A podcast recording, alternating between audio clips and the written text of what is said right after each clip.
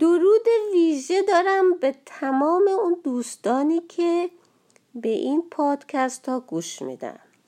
امروز می‌خوام در مورد چهار موضوع مهم در مورد تغذیه صحبت کنم. آیا شما شده که یک غذای سالم به قول خودتون یه وعده غذای سالم خوردین و بعدش به جای اینکه این غذا به بدن شما انرژی بده و حالتون بهتر بشه. بعد از غذا بیشتر خسته و خوابالو شدین انرژیتون همه گرفته شده و یا اینکه دل درد گرفتین و حال خوبی ندارین. این موضوعی است که من می‌خوام دربارش امروز صحبت کنم. خب این چهار موضوع موضوع اول انتخاب مواد غذایی سالمه که من در پادکست های قبلی خیلی به طور خلاصه درباره صحبت کردم ولی کافی نیست در پادکست های آینده بیشتر این موضوع رو باز کرده و دربارهش توضیح میدم.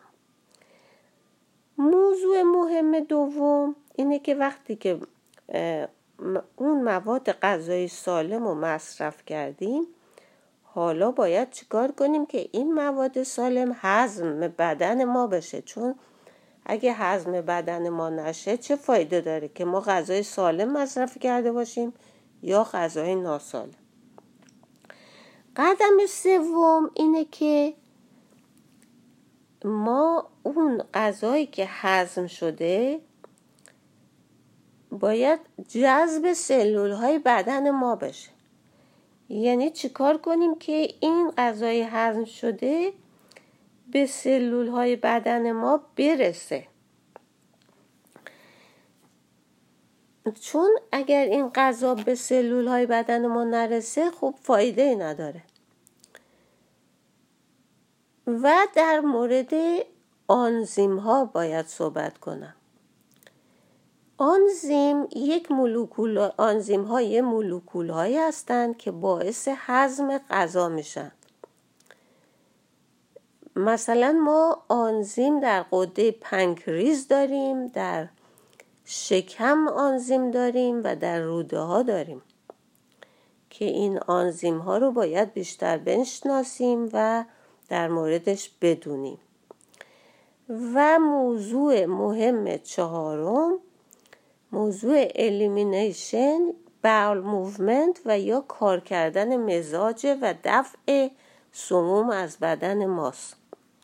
بعضی میگن که شما باید در روز سه بار bowel movement داشته باشین یعنی یعنی مدفوع داشته باشین. اما من میگم که حداقل یک بار در روز باید bowel movement داشته باشین یا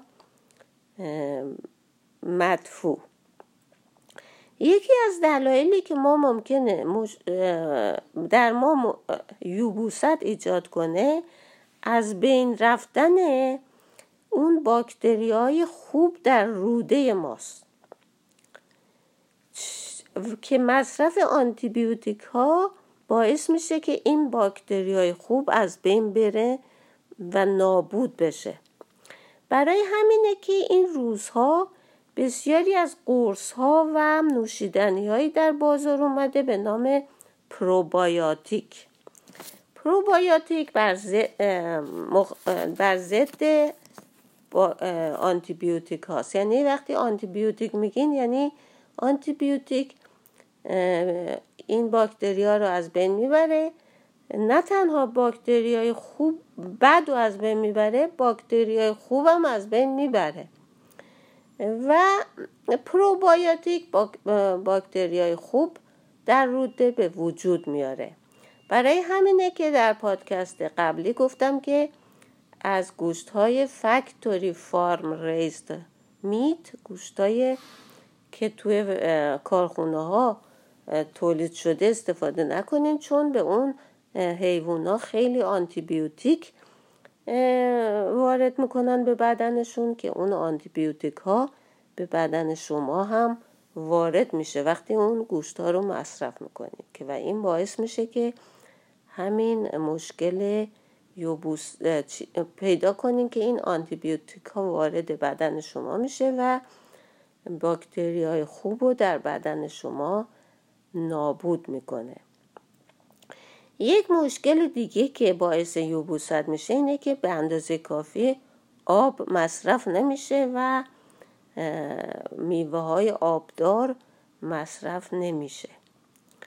خلاصه حرفایی که زدم اینه که اول از مواد غذایی سالم استفاده کنید که در پادکست های بعد بیشتر توضیح میدم.